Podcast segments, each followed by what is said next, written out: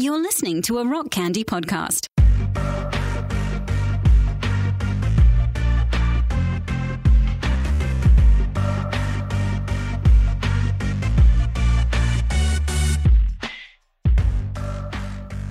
This is Sacred Tension, the podcast about the discipline of asking questions. My name is Stephen Bradford Long, and we are here on the Rock Candy Podcast Network. For more shows like this one, go to rockcandyrecordings.com. All right. Well, as always, before we get started, I have to thank my patrons. My patrons are my personal lords and saviors, and I truly could not do this without them. Uh, so for this week, I have to thank Denam, Ven Winter, Kelly, and Julia. Thank you so much. I truly could not do this without you, and every little bit helps. And if you're listening to this and you would like to join their number, please go to patreon.com forward slash Stephen Bradford Long. For a dollar, $3, $5 each month, you get extra content every single week, including my podcast, House of Heretics, with the former Salvation Army officer turned Christian heretic, Timothy McPherson. And we talk about politics and meditation and philosophy and Satanism and religion and whatever is on our mind that week. So, if that interests you, please go to the link in the show notes. Also, one of the best ways to support this show is to leave a five star review on Apple Podcasts that tells our digital overlords that the show is worth recommending to others. You can also now leave five stars on Spotify. So I ask that you do that as well if you were listening to this on Spotify. And finally, this show is sponsored by thesatanictemple.tv. The Satanic Temple has an incredibly rich and interesting and creative community, and there is all kinds of fascinating stuff going on over at the satanictemple.tv. It is a streaming platform for Satanists and the Satanic adjacent. So if you are into the occult, if you are into philosophy, if you're into ritual, and there's all kinds of other stuff on there like talk shows, live streams, music, feature length films, documentaries. There's all kinds of fascinating stuff over there, and you can get one month free using my promo code Sacred Tension, all caps, no space at checkout. All right. Well, with all of that finally out of the way, I'm incredibly thrilled to welcome Richard Lang to the show. Richard Lang, how are you? Hi, Stephen. I'm well. I'm glad to be here. Thank you for inviting me. Yeah. So I'm really, really pleased that you have taken the time to talk to me because you are a teacher of one of, I think, the most fascinating forms of meditation. And I just want to say from the very top to all my listeners, this this is going it is going to sound crazy. Hmm. It is going to sound absolutely crazy. Well, and I just, should appeal to them. Yes, it should. It should. and so I just ask that you hear us out. so I, um, the, I, well, that's a vote of thanks. what's that? that's a, that's a vote of thanks or something. Yes, a vote of confidence. Absolutely. Just hear us out. And um, so I first encountered you on Sam Harris's app, Waking Up, and as you know, because this is the the internet, I have to give the caveat that me mentioning Sam Harris, dear listeners, is not a blanket endorsement of everything Sam Harris thinks or believes, right? But he has assembled an extraordinary community of teachers on the Waking Up app, and you are one of those teachers. And so tell us some about who you are and what you do. Well, I'm Richard. I'm in London, and I came across the Headless Way more than 50 years ago when I was a teenager. And I was, uh, I'd been a Christian. Then I uh, ran out of steam with that. It didn't give me what I was searching for, which was really my true nature. Then I started reading around when I was 16 or 17, the different religions, read a bit on Buddhism, went to the London Buddhist Society summer school in 1970 and met Douglas Harding, who is the person who introduced the Headless Way. And uh, he showed me who I really was with uh, some simple experiments. And I recognized not only my true nature, but I thought this particular way is brilliant. Mm-hmm. And Douglas was always open uh, for being visited as friends. He, he never had students, he had friends. So I used to go and visit him and got to know him. And very soon began running workshops myself, even when I was still at university. I, I traveled around America with him when I was 21, running workshops and uh, just felt that it was a, a great contribution. And he wrote a lot. I read everything he wrote, and uh, I explored other things along the way. Uh, but my heart was always in uh, the Headless Way, and so I've I've traveled a lot, running workshops, and made a lot of friends, and continue to make more friends uh, people who value this uh, particular way home. And uh, we've got a growing community and all of that. That's wonderful. So let's go ahead and get into it. To the uninitiated, how would you describe the headless way? Well, I would say that if you read around a bit the great religions, you'll find a common message, which is that you're not just what you look like to put it in modern jargon, that within you at your center is a great treasure. And this treasure is timeless and spaceless, actually, but it is uh, creative and loving and inclusive. And that message really is in all the great religions, I would say.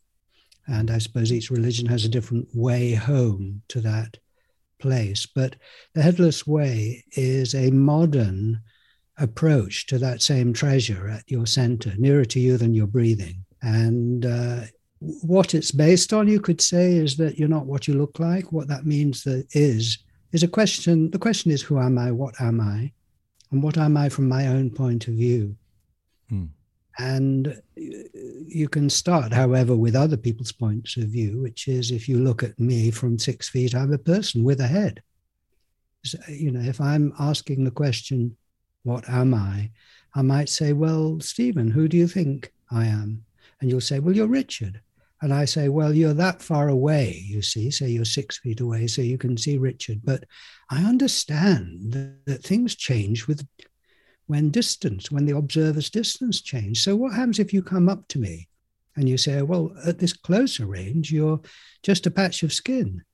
I go, Oh, that's interesting. Come closer with the right instruments Oh, you're a cell. Oh, you're a mo- molecule. Oh, you're an atom. Oh, my goodness, you, you've practically disappeared. So, in other words, I'm like an onion, and what I am changes with range. And in fact, you could go away and you could see that at a greater distance, my town comes into view, and then my country, and my planet, my star, my galaxy, you see. So then the question is well, what am I at the center of all these layers? It's not Richard, because Richard is one of the layers which I, you know, important layer, but just one of the layers. So, how do you find out what is at the center? So, that's a modern scientific way of rephrasing the question, Who am I? And half the question is, Who am I for others? And that changes with range. And the other half of the question is, Who I am, who am I for myself? And when I look simply to see what I am, I notice I can't see my head.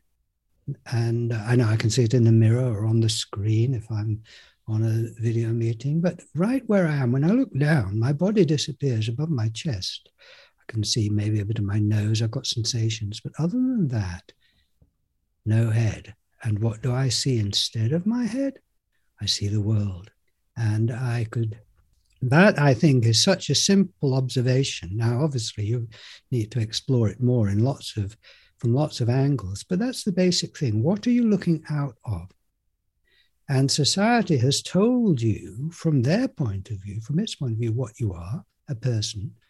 But I'm saying now put aside for the moment what society tells you, what your memory or your knowledge, your upbringing tells you, and look now what can you see? You see, and I find this open awareness full of the world. So that's a, a starter, Stephen. So where your head should be is just the world. Yes, and and when I look at you, you see, this changes everything because when I look at you, I see your face, but not mine. So I say that from my point of view, I have your face instead of mine. I am Mm-hmm. face to no face with you. I am you. Yes. Now that you see is a game changer. So I think that what this is getting at is what Sam Harris calls non-dual meditation. So I was I was actually as I was falling asleep last night, I came up with this metaphor to try to explain my experience of meditation. It's like the uh, the the way we typically go through life is imagine a river and it's like I'm I am a swimmer but I'm caught in the rapids and it's like the the the river is the experience of life itself. The river is our emotions, our reactions, our responses, our relationships, the whole, you know, breadth, the whole river of life, right? And kind of our default state is to ride along the top of that river, just carried along by it, right? But then it's almost like mindfulness meditation, vipassana, is putting your feet down in the sand, in the riverbed, and holding still. So you're no longer being carried along by it. And then turning around and facing that incoming flow of experience and just experiencing it and letting it wash over you. But then non dual meditation, and this is where I might lose people, but it's true to my experience. What Sam Harris calls non dual meditation is the awakening to the fact that there is no swimmer at the heart of that river. There's just the river, and that's it. And so the the experience of you vanishing, that sense of self of being a a being behind your eyes, thinking and reacting and so on.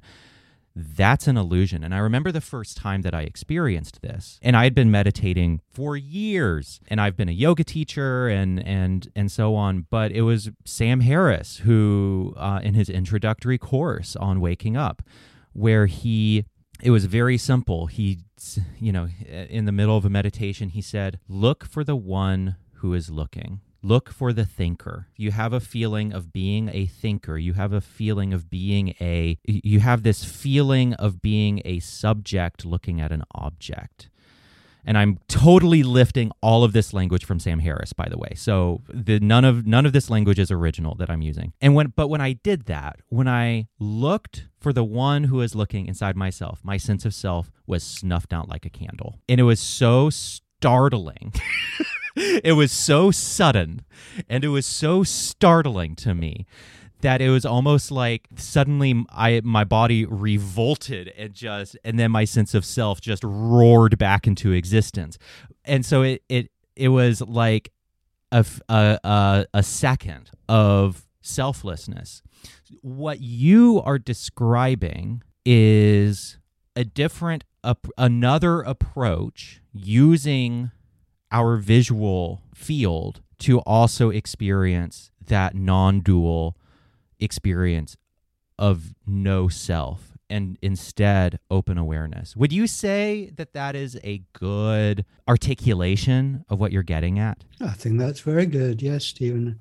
I think that first of all, the headless way isn't just visual, that's a good way in, but this is about testing the hypothesis that you are space for the world, that you're not what you look like. And uh, you test it in every way you can. The the other thing is that actually, personally, I'm not that much of a fan of the phrase non-dual, but everyone to their own, you see, uh, because the experience itself is non-verbal, and the experience itself is also the most accessible thing. It's a joke, really. Your awakening to your true nature is advertised to be difficult. And, uh, you know, looking at an object in front of you is easy, but seeing your true nature is hard. It's actually the other way around. I will demonstrate this uh, now because I, I think that the listener, you know, I'm just going to guide our attention to our true nature. And then, then you've got it. Then you're the authority. You see, so uh, before we do this, if people are driving while listening to this, maybe be careful. if people are driving while listening to this podcast, maybe don't do this exercise. I don't know. Maybe maybe they shouldn't do this while while driving. A lot of people listen to this show while driving. So just a yeah, quick well, warning. uh, yeah, you if if you're driving, then don't do the pointing experiment, which I'm going to take you through. You can imagine doing it or do it later.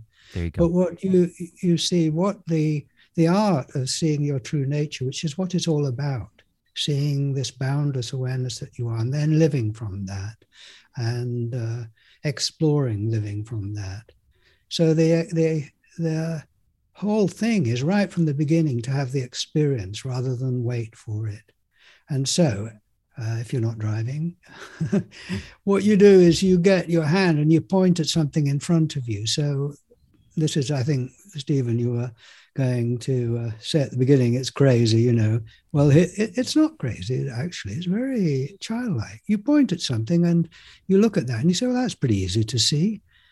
You see, you're pointing at a thing, but I mean, you can't see the back of it. You may not be able to see the inside of it. You you don't know what it looked like, you know, a year ago, perhaps, or you know, there's so much you don't know about it that you don't see about it. So there's very partial seeing. And point at one other thing in front of you, and it's the same. You know, you can see the color and shape and texture, but you probably can't see the inside of it or the back of it, or you don't know how it was made, or all of that. All right. Now turn your finger around and point where others see your face. So you got to do this directly point back at the place you're looking out of. And you don't see your face here. So I'm going to describe this in positive terms. I see open space here that is full of my finger. Now, there's nothing to get wrong here. You can't half see the space. You can't see the front, not the back, or the left side. Or, you know, it's just indivisibly open. And that space that you're looking out of is full now of your finger, my voice, and everything else going on. And that is it. So, very quickly, I need to say that this is not necessarily a wow experience. And we have this idea that waking up to your true nature is going to be a big wow and you'll never have any more problems. And you've got it, you'll never lose it, or whatever that means, you know. And now everybody will, you know, bow at your feet.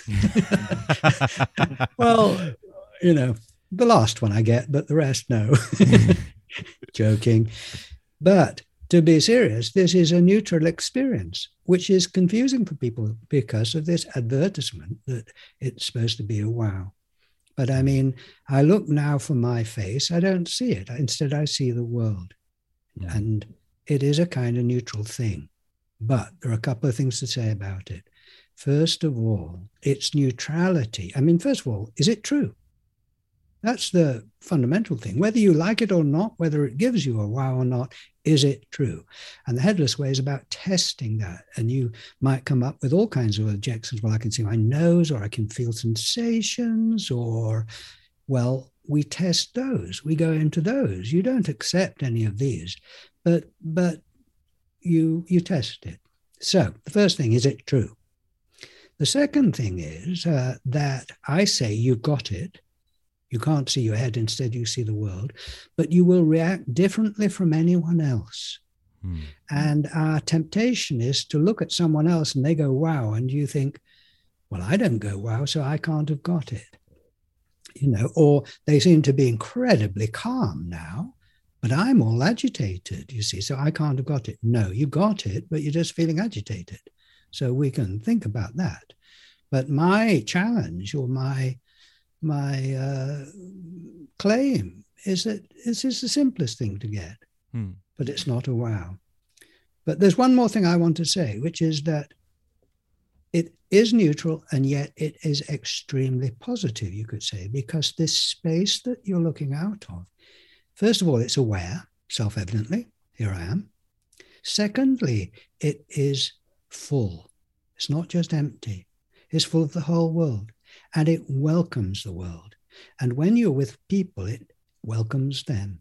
So actually, on the one hand, it's neutral, but on the other, it is hugely welcoming, hugely positive, and uh, well, that, that that's there's a starter. Yes. Would you say that part of the experience is, let me see if I can put this into words. Part of the experience is kind of separating our labels and conceptions of what it means to be a human with a body, with a head. You know, it's like we see ourselves in the mirror, we see other people walking around us, and and so we have this uh this uh kind of conceptual framework of we have a head we our mind is behind it behind our face and and kind of divorcing that that conceptual framework from what we actually experience does, does that make does that make any sense? I think like, that's a yeah, good way of putting it, Stephen. Okay. Yes, uh, and I'll fill in on that a bit, but uh, I would say that everyone will describe it a little bit differently, and um, it, it that I understand that. So the you know you'll say it in that way, and I'll say it in my way, but a third person will say it in another way, and they're all valid, right?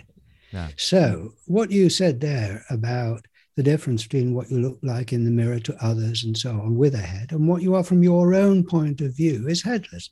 And there's the difference between your inside and your outside, what you are at center and what you are from a distance.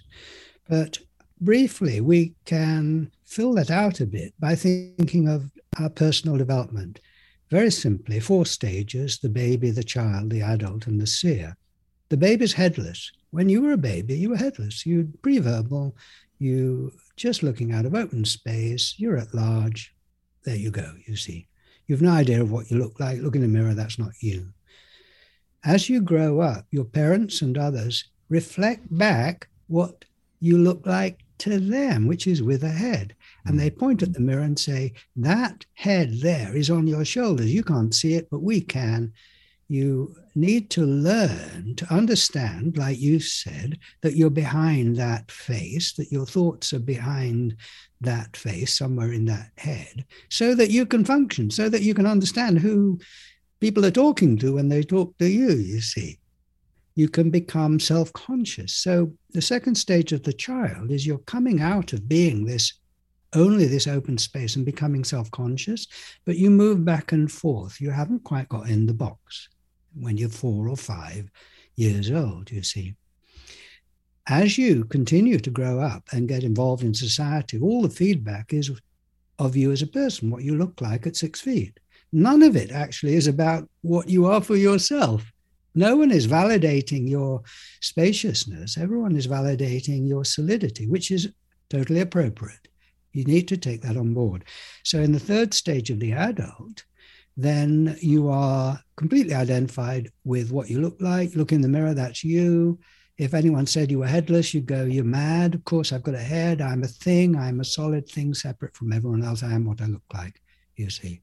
So that's the third stage. And hopefully you don't stop there and you go on to the fourth stage, which is reawakening to your own first personhood, which is headless and spacious, whilst maintaining awareness of your third personhood, your appearance. So I'm talking to you, Stephen, and I'm aware of my open space in which we're happening and the whole world is happening, but I'm also aware of being Richard and you being Stephen. Mm-hmm, mm-hmm. So the the difference between the last stage uh, and the first stage is as a baby, you had an idea of your individuality. Mm. You were just spacious. But in the fourth stage of the seer, you've got both. And you don't have to somehow get rid of your sense of individuality. That is all uh, part of uh, that, that stage, really. Another, I'm just trying to think of analogies that might be helpful for this. So, it's like you know my one of the experiences that i sometimes have within meditation is kind of the breaking down of arbitrary boundaries. For example this will probably complicate things for my listeners but I, will go for it anyway. Um, it's like d- deep in a mindfulness practice the boundary we going through life we tend to have a sense of boundaries between inside the body and outside the body.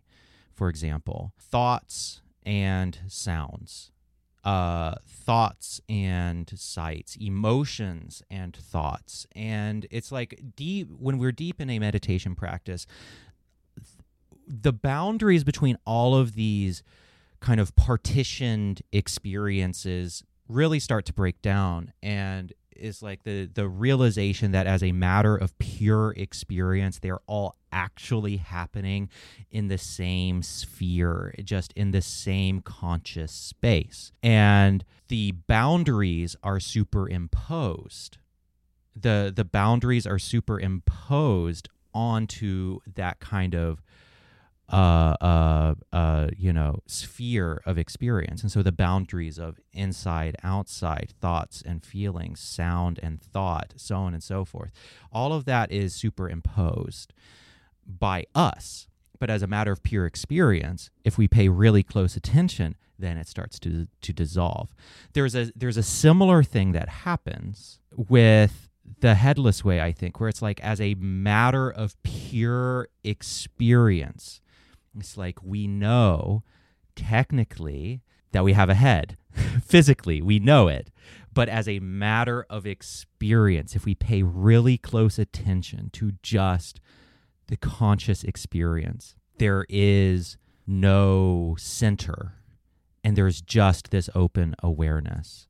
And it's like if we pay close enough attention, then these arbitrary impositions that we place on experience just through living our lives, you know, and looking at ourselves in the mirror and interacting with others and so on. And it's all very develop, you know, developmentally appropriate, but it's also from a purely experiential level an illusion.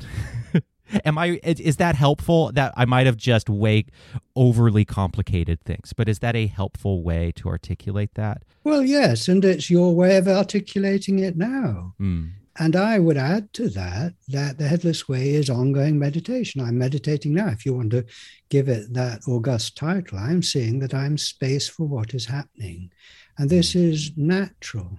Uh, I would I would add something or put it slightly differently that uh, it doesn't for me mean that I've got to stop thinking or uh, kind of trying to raise my boundaries. All of that knowledge is happening in the space too. Hmm. And uh, one realizes one can uh, keep both things running, really. I am space with no boundary. Everything is in me. And at the same time, I can see a difference between me and Stephen or so on. The other thing that I uh, will throw in here as well is a developmental thing again, which is called the theory of mind. Now, when you are a baby, by and large, you have no developed awareness that uh, others are conscious. And your, if you have thoughts or feelings, they're just part of the view, like you, you were saying. You know, the, the sound is there and the feeling is there uh, and the sensation of hunger is there. It's not inside a box here. And you look at someone uh, and you look at their face, their head, and you've no idea, no developed idea that there are thoughts in that head, a mind over there separate from you. And they do tests to, in, you know, explore uh, whether a, an infant has worked out yet that others have a different experience for them. And and uh, do you know that one of the the box and the crayons, uh, no. Stephen? Oh, it's no, fascinating. Well, what they what you do is you get a young infant and you put a box in front of them and you open it and you show that there's colored crayons in the box and then you close the box and someone comes in the room and you ask the infant, does that person know what's in the box? And you say, of course they do. There are crayons in the box. I mean, it's just knowledge, right? Mm. It's just there are crayons in the box, so it's common knowledge. You ask the same child, do the same thing, put different things in the box, I suppose, six months later. And the child says, Of course they don't know. They didn't see. So now they understand that what you think and feel and see, what I think and feel and see, is hidden. Mm. And that that person over there has a different experience. Now, this is called theory of mind. So, in other words, you now understand that that person has a mind that you can't see, mm. right? Mm-hmm. Which also means that's the theory of mind goes with the theory of head. Mm. That you have a head you can't see because you've got thoughts, but they can't see them. So they must be in your head, right? Right. They, they can't be out there in the world. So, must... so it's like a, a self reflect. So it's it's like reflecting that reality back on yourself Yes. Yeah. Yeah. There you go. You see. Mm. Now, uh, so then uh, that is an important phase of maturity, and that is individuating. And you've got to consolidate that and, and uh, develop your sense of a boundary and that your thoughts are not out there in the world, they're hidden. And when a child can uh, starts to keep secrets or even tell lies, from a certain point of view, this is a very good sign because they are aware that their inner experience is private. Mm. And that they can lie about it, and no one will know. you see, so that is a good sign, you know. yes. Now, you've got that going as an adult. And now you think that theory of mind and theory of head is the way it is. And you function on that. Even though, if you're really honest, you, you don't know that anyone else is thinking. There might be zombies, right? Mm-hmm. Know, might and be you might philosophical only one. zombies. That's a solipsism. Yeah. Yes, you see. But you function as if there are others and as if you're in a box, you see. Now, when you wake up to who you really are, you see, oh, no head, no box, right? Mhm. and no mind out there. Or you could say, well, I still feel like I'm in a box and there's someone there, but now I know that when I attend, my voice doesn't come from a mouth, it comes out of the silence. And my thoughts, you know, I think of a number, where does that come from? It just comes out of nowhere, right? Out of no mind. So then I apply the same thing to the other person. I say, well, I accept your thinking, but now I know you're like me, that your thoughts come out of no mind there. So this is the theory of no mind. Hmm. So Stephen, you see, I now that I'm aware I am space for the world, I say to you, well, I accept that you're in the same condition. Right? And now we have an incredible thing in common, our identity. And we can talk about it as we are doing now. And I've got my voice, you've got your voice, you've got your view out from the space, I've got my view out from the space. But there's nothing in the in the space itself to divide us. Now that is a game changer. It is. Yeah, and, and you know, I I frequently so I'm my day job is I manage a grocery store. So I am constantly surrounded by the public. My entire life is just people nonstop. And doing this practice of you know while I am surrounded by hmm. people, say I'm at the cash register and I just look around and I'm like, "Where's my head? I don't notice. uh, You know, I don't see my head. There's and and then I point at my face and I point at myself and I'm like, "What am I pointing at? Nothing. There's nothing there. There's nothing. As a matter of pure experience, there's nothing that I'm pointing at. And then I look around and I see all of these people and all of these people being in this wide open, judgmentless space Yes.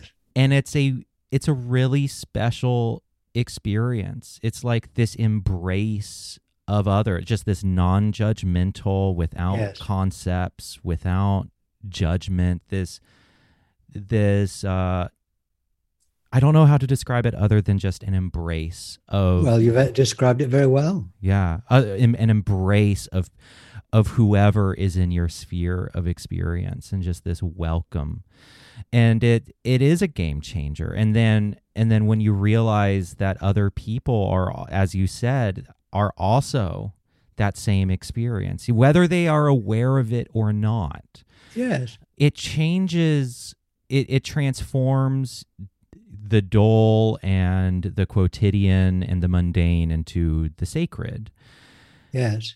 and exactly. Yeah yeah and and so i i like to think of the grocery store where i work as my monastery and so it's like uh every day i go to my monastery and i and i do these practices um could you Well, uh, just to say that I, that's inspiring and that's beautiful, Stephen. And I know exactly what you're talking about. Hmm. And uh, I, you know, people may not know what you are experiencing, but they'll pick up on something because people are sensitive and these things are infectious. And, uh, you know, to see when you're in the grocery store that you're not actually in the grocery, grocery store, it's in you, right? yes it you you, you see As three a- walls and you don't see the fourth. as a matter as a matter of experience Yes. it's like as a as a matter of experience and, and and so you know and this is an i think an important confusion that could possibly happen there is there are some people who might hear that and think oh they mean literally physically it is inside of us. It is as a matter of of conscious experience that the i and and so you know i'm i'm fairly agnostic on the nature of reality right? But as a matter of experience when i look around that is my consciousness. I am Yes. seeing my consciousness and it is all happening in this open space that is me as a matter Yes. of experience Yeah. and, and by the way, for I'm I'm I'm lifting the term as a matter of experience, also Yes. from Sam Harris, from Mr. Harris. from Mr. Harris. Hi, Sam. Hello, Sam. I doubt he he doesn't know I exist, so I, I doubt that he will uh, even listen to this. But I need to give credit where credit is due, and so a lot of the language, a lot of the most helpful language that I have found for this kind of stuff comes from Sam Harris.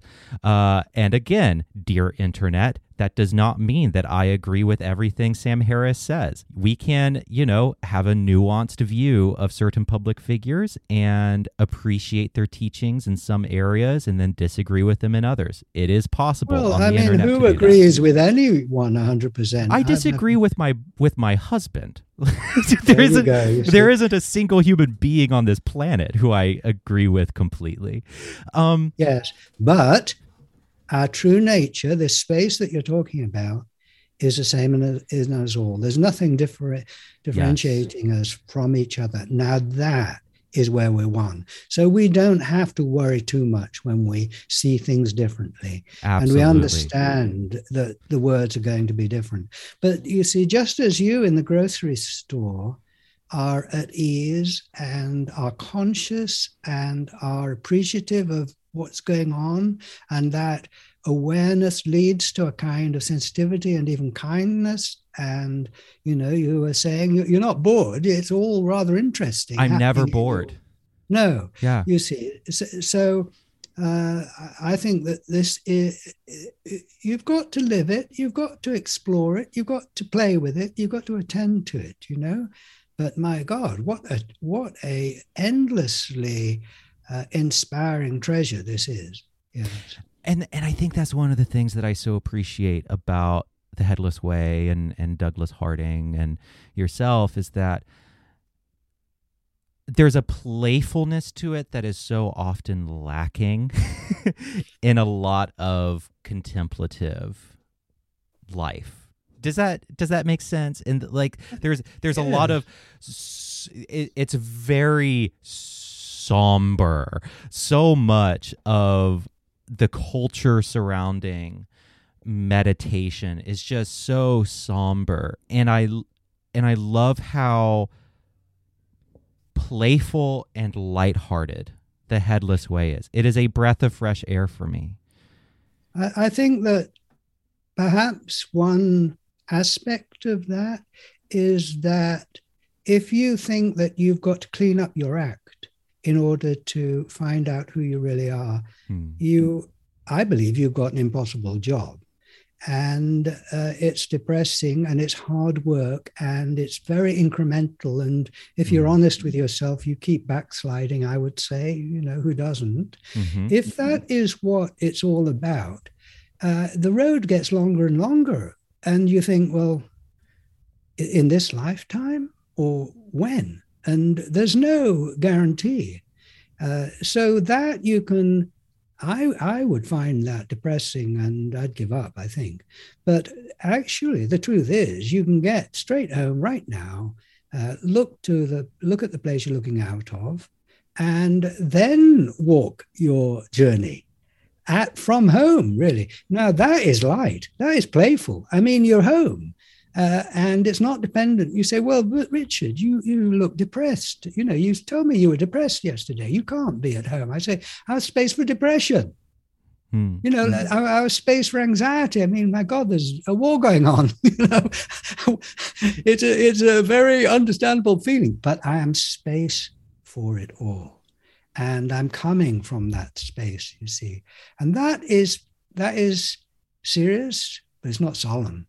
As you say, it's light. And it's light hearted and it's light weighted and it's free. And the other thing is, is that you see, when I'm talking to you, Stephen, I have, it just wouldn't cross my mind that you're experiencing anything different from me, right?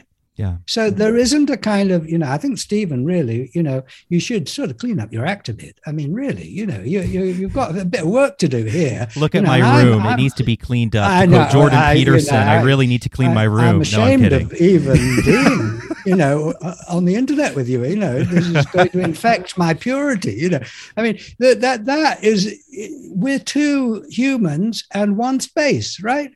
Hmm. And the space is ours, and it means there's no hierarchy, and the, you know, no one-upmanship, and no getting anywhere. Uh, You know, at the level of our human development, there's an awful lot to do, but at the level of where we're coming from, this is um, yes, a, a joy that has no downside. Actually, what you just said it gets to a a an experience that I had. So I am in the LGBTQ community. I'm gay. I am, and so I'm surrounded by a lot of very diverse people, and it's wonderful.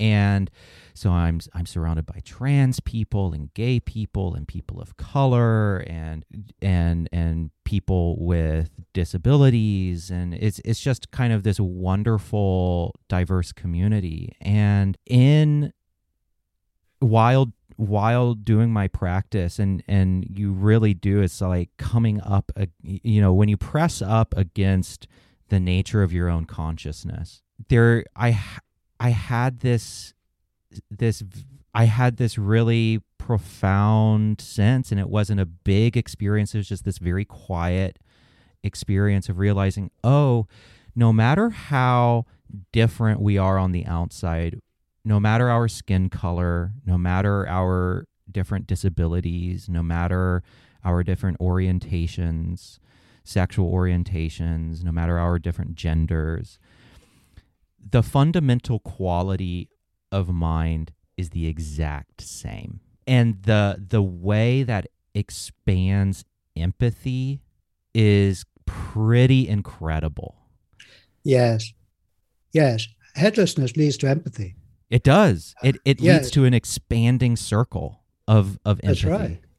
Yes, uh, uh, and in the most fundamental way, because I know that you're looking out at, you know, you've got a headless body there. You're looking out of, and that's not a trivial thing. That is look, noticing your body disappears into the source, Hmm. into this mystery. You see, you call it space, but the mystery, the source, the origin, and that that is common in all of us. And therefore, in a sense, I'm by being aware of it where I am, I'm I'm being aware of it where you are. I'm placing myself in your shoes. This uh, means that I, I yes, have deep empathy for you. What what are you doing there? You've got I got a bit distracted. i'm You've so sorry my cat needed to come into the room ah. now That's Eli. He is one of six. I am a I am a crazy cat lady, and my partner has forbidden me from bringing home any more cats.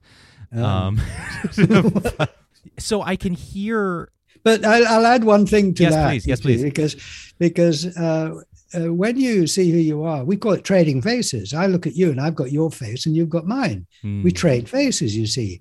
And uh, so in that sense, I'm in you and you're in me. And uh, in other words, when I look at you, I become you. I'm not Richard. I'm Stephen. Now, I mean, I mean that there's nothing in the way. There, there's no distance. There's no service here keeping you out, or the cat. or the cat. or the cat. And uh, this is very practical. You know, when you're in your store and you've got a customer, you are them. You're space for them. This is attentive. This is sensitive. This is empathic. This is what the world needs. And it's the truth. It's not a technique to make things nicer and deny a conflict. Not at all. Hmm, Uh, It mhm. is realistic. It, it's tough in a way, uh, but at the same time, that toughness of that honesty is inclusive, and uh, you become the other. I mean, you, you, I don't think you can ever get used to it. It's such a game changer. It is kind of startling every time you experience yes. it. There it and it's the closest thing to real magic that I've ever experienced. Yes, it is magic. It is. I mean, where does it all magic. come from? I mean, yes. it, you look out of this open space and there's the world, and you go, where did that come from? that was that's a clever magic trick, you know, and it keeps keeps happening, and it's real, you know, and it's it's it's coming out of your true nature. You know, this is endlessly inspiring and it connects with all the myths, you know, the, mm-hmm. the grail or the oracle or, you know, Aladdin's cave. This is like Aladdin's cave. It's got endless riches coming out of it. Or we've known about this, or, you know, since culture began, since humans began, we've, you know, since forever, because it's just the truth. But here we are, uh, you know, sharing it today and appreciating it in this particular way. Yeah. You bringing up myth is, I think, really important. So I can hear two. Oh, oh my cat is pushing the mic. Um, I can hear two objections coming from my audience right now. So the first would probably have to do with the fourth tenet, uh, oh no, fifth tenet of the Satanic Temple, which is belief should conform to our best scientific understanding of the world. We should take care never to distort scientific facts to fit our beliefs. And I think that a lot of people who are listening who might be maybe because of previous experiences in in religious settings they might be a bit allergic to a lot of the kind of language that we're using and might assume that this is contrary to science to to kind of scientific reasoning. And i really want to push back against that idea. I i see no contradiction between what we are talking about and a scientific view of the world. And i see no violation here of the fifth tenet of um, you know not distorting scientific facts to fit our beliefs. As this is a matter of experience. And we can it have extraordinarily uh, diverse experiences of consciousness that are profound, that have uh, a meaningful impact on our lives, and that doesn't need to contradict our scientific understanding of the world. There is no contradiction here. And I think the same is true of ritual. So, for people uh, who, who have been listening to my podcast, go listen to my interviews with Shiva Honey about about the importance of ritual and, and doing a occult ritual and satanic ritual and how helpful that is for catharsis. And there is no contradiction necessarily between the importance of ritual and symbolism and our scientific understanding of the world. And then I guess the the other objection that I hear coming. Well, can I just jump in on yes, that please. first objection? Yes, please. Just, just briefly, is one of the books uh, in the Headless Way by Douglas is called The Science of the First Person. The mm. science of the first person, and this is a, a, the science of what you are for yourself, and it complements uh, the science of the third person, science of objects. Mm. And uh, when I use phrases, you know, religious, spiritual phrases or words, you know, I, I treat them very lightly as a vocabulary that you can take or leave. The main thing is your experience. And uh, as they say, uh, there's two ways of reading the scriptures. One is to read the scriptures to see if you've got it right. And the other one is to read the scriptures to see if they've got it right. And I go with the second. Mm. All right. You mm-hmm. are the authority on what it's like to be you and uh, take or leave the language. Mm. So that's my response to that first objection. Absolutely. And and then the the second objection is more specific to TST to to the Satanic Temple itself, where I th- I think some people might be hearing this and and hear the language of no self or selflessness or open space or you know just a, a lot of that language and feel a conflict with satanism as a religion of the self uh, that that uh, celebrates the unbowed will. It celebrates the the unbowed individual who stands up against totalitarian authority. And so, Richard, if in this, so it, it, the the Satan that that we are referring to is a literary Satan, kind of more rooted in Milton and it's symbolic. We're non-theistic. We don't believe in a literal God. Instead, it's a symbolic structure around which we we build our lives. And so, Satan in this context is a literary icon that is based on the Miltonian Satan that stands up against, uh, you know, insurmountable odds against the totalitarian authority of quote unquote God. But in this context, God does not is not like a Paul Tillichian ground of being or anything like that. It is the tyrant. It is it is that that's that's the inversion of this metaphor right so satanism is a religion that celebrates the individual how does that mesh with the headless way, which is just openness, open experience, or meditation in general, which can be a sense of the dissolving of the self. I have here the Revolt of the Angels, which is one of the primary readings for the Satanic Temple. At the end of the Revolt of the Angels, Satan decides not to invade heaven, and everyone who is a is a TST Satanist will be very familiar with this passage. But he says, "No, let's not invade the heavens." Satan becoming God, Satan, God conquered will become Satan. Satan conquering will become God. Let us avoid that fate. Instead, it is enough for us to conquer God in our own hearts. And Anatole France isn't referring to God as the Christian God, but God as the tyrant. And so in, when Satan at the end of Revolt of the Angels says, Let us conquer God in our own hearts. I interpret that to mean let us conquer our inner tyrant. Let us conquer that that inner tyrant that imposes boundaries, that imposes arbitrary boundaries that results in a lack of compassion and empathy. It's the self fullness that results in arrogance and pride and bullying and all of those things. And so at the end of Revolt of the Angels, Anatole France turns the focus from outward revolution to inward revolution against our own inner tyrant. And for me personally, the best way that I have found to explore that process, to to go on that kind of satanic journey of overcoming our inner tyrant, is uh, meditation and stuff like the headless way. It over it it quiets my inner tyrant that is obsessed with boundaries and divisions, and it and and uh, obsessed with delegating who is worthy of compassion and who isn't. And so that is a helpful way for me to incorporate this practice into satanic religious practice.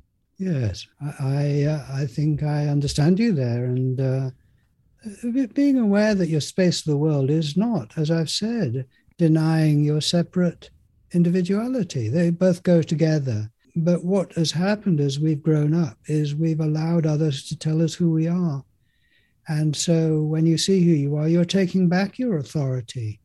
You're, you're the authority on you. And in a sense, you're not going to let anyone tell you who you are. You're going to look for yourself. And I look and uh, I see Richard and Stephen on the screen there, but here I see this open space and I accept both.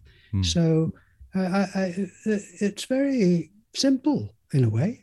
yes, absolutely. Before we wrap up, could you lead us in looking for our heads? Yes, well, I, I, think maybe we just very briefly close our eyes, uh, and uh, you, if you do that, you'll become aware of a darkness, and um, you know, put aside your imagination, I suppose, or, or whatever, and and ask yourself, well, how big is the darkness? Well, there's there's nothing to compare it with. It's just there it is, and where is it? You see, now I suppose you, you've been told that's in your head, but at the moment, I don't find, I've got sensations, I don't find my head. The darkness is appearing in consciousness. And then you listen to my voice and other sounds. You see, that's the field of sound. And isn't, where's that happening? And I find uh, no container. The sounds are coming out of silence and going back into silence, you see. And then I pay attention to my body sensations, this cloud of sensation, I suppose. Well, without remembering what I saw in the mirror uh, uh, and so on, or what I saw when I looked down at my body, are those sensations contained? You see, where are they? How big is the field of sensation? And uh, in other words, how big am I? Well, I, I have nothing to compare myself with. There's only one consciousness in my own direct experience. And the same with thoughts and feelings. I mean, lots of thoughts and feelings going on, which I call my mind, I suppose. But how big is my mind? And where is it, you see? Well, it, it's just happening there, uh, in, like the darkness and the sounds and the sensations. And uh, it's happening in this open space, you see. Now, what the listener is thinking about and sensing is different from what I am sensing, but the space that it's all happening in has no one's name on it, or nationality, or age, or anything. And I say that's who you really are, including your thoughts and feelings and memories and sense of who you are as a person. That's all arising in this space. So that is accessible and not dependent on mood. You see, and now you open your eyes again, and basically nothing's really changed. Now you've got the visual field happening in awareness and everything else going on. But the place you're looking out of is this open, undivided space that we all have in common that brings us together, uh, uh, which is so important to be aware of in, in today's world with all our, our conflict. There's a little guided meditation, Stephen. Thank you so much. It's been a pleasure.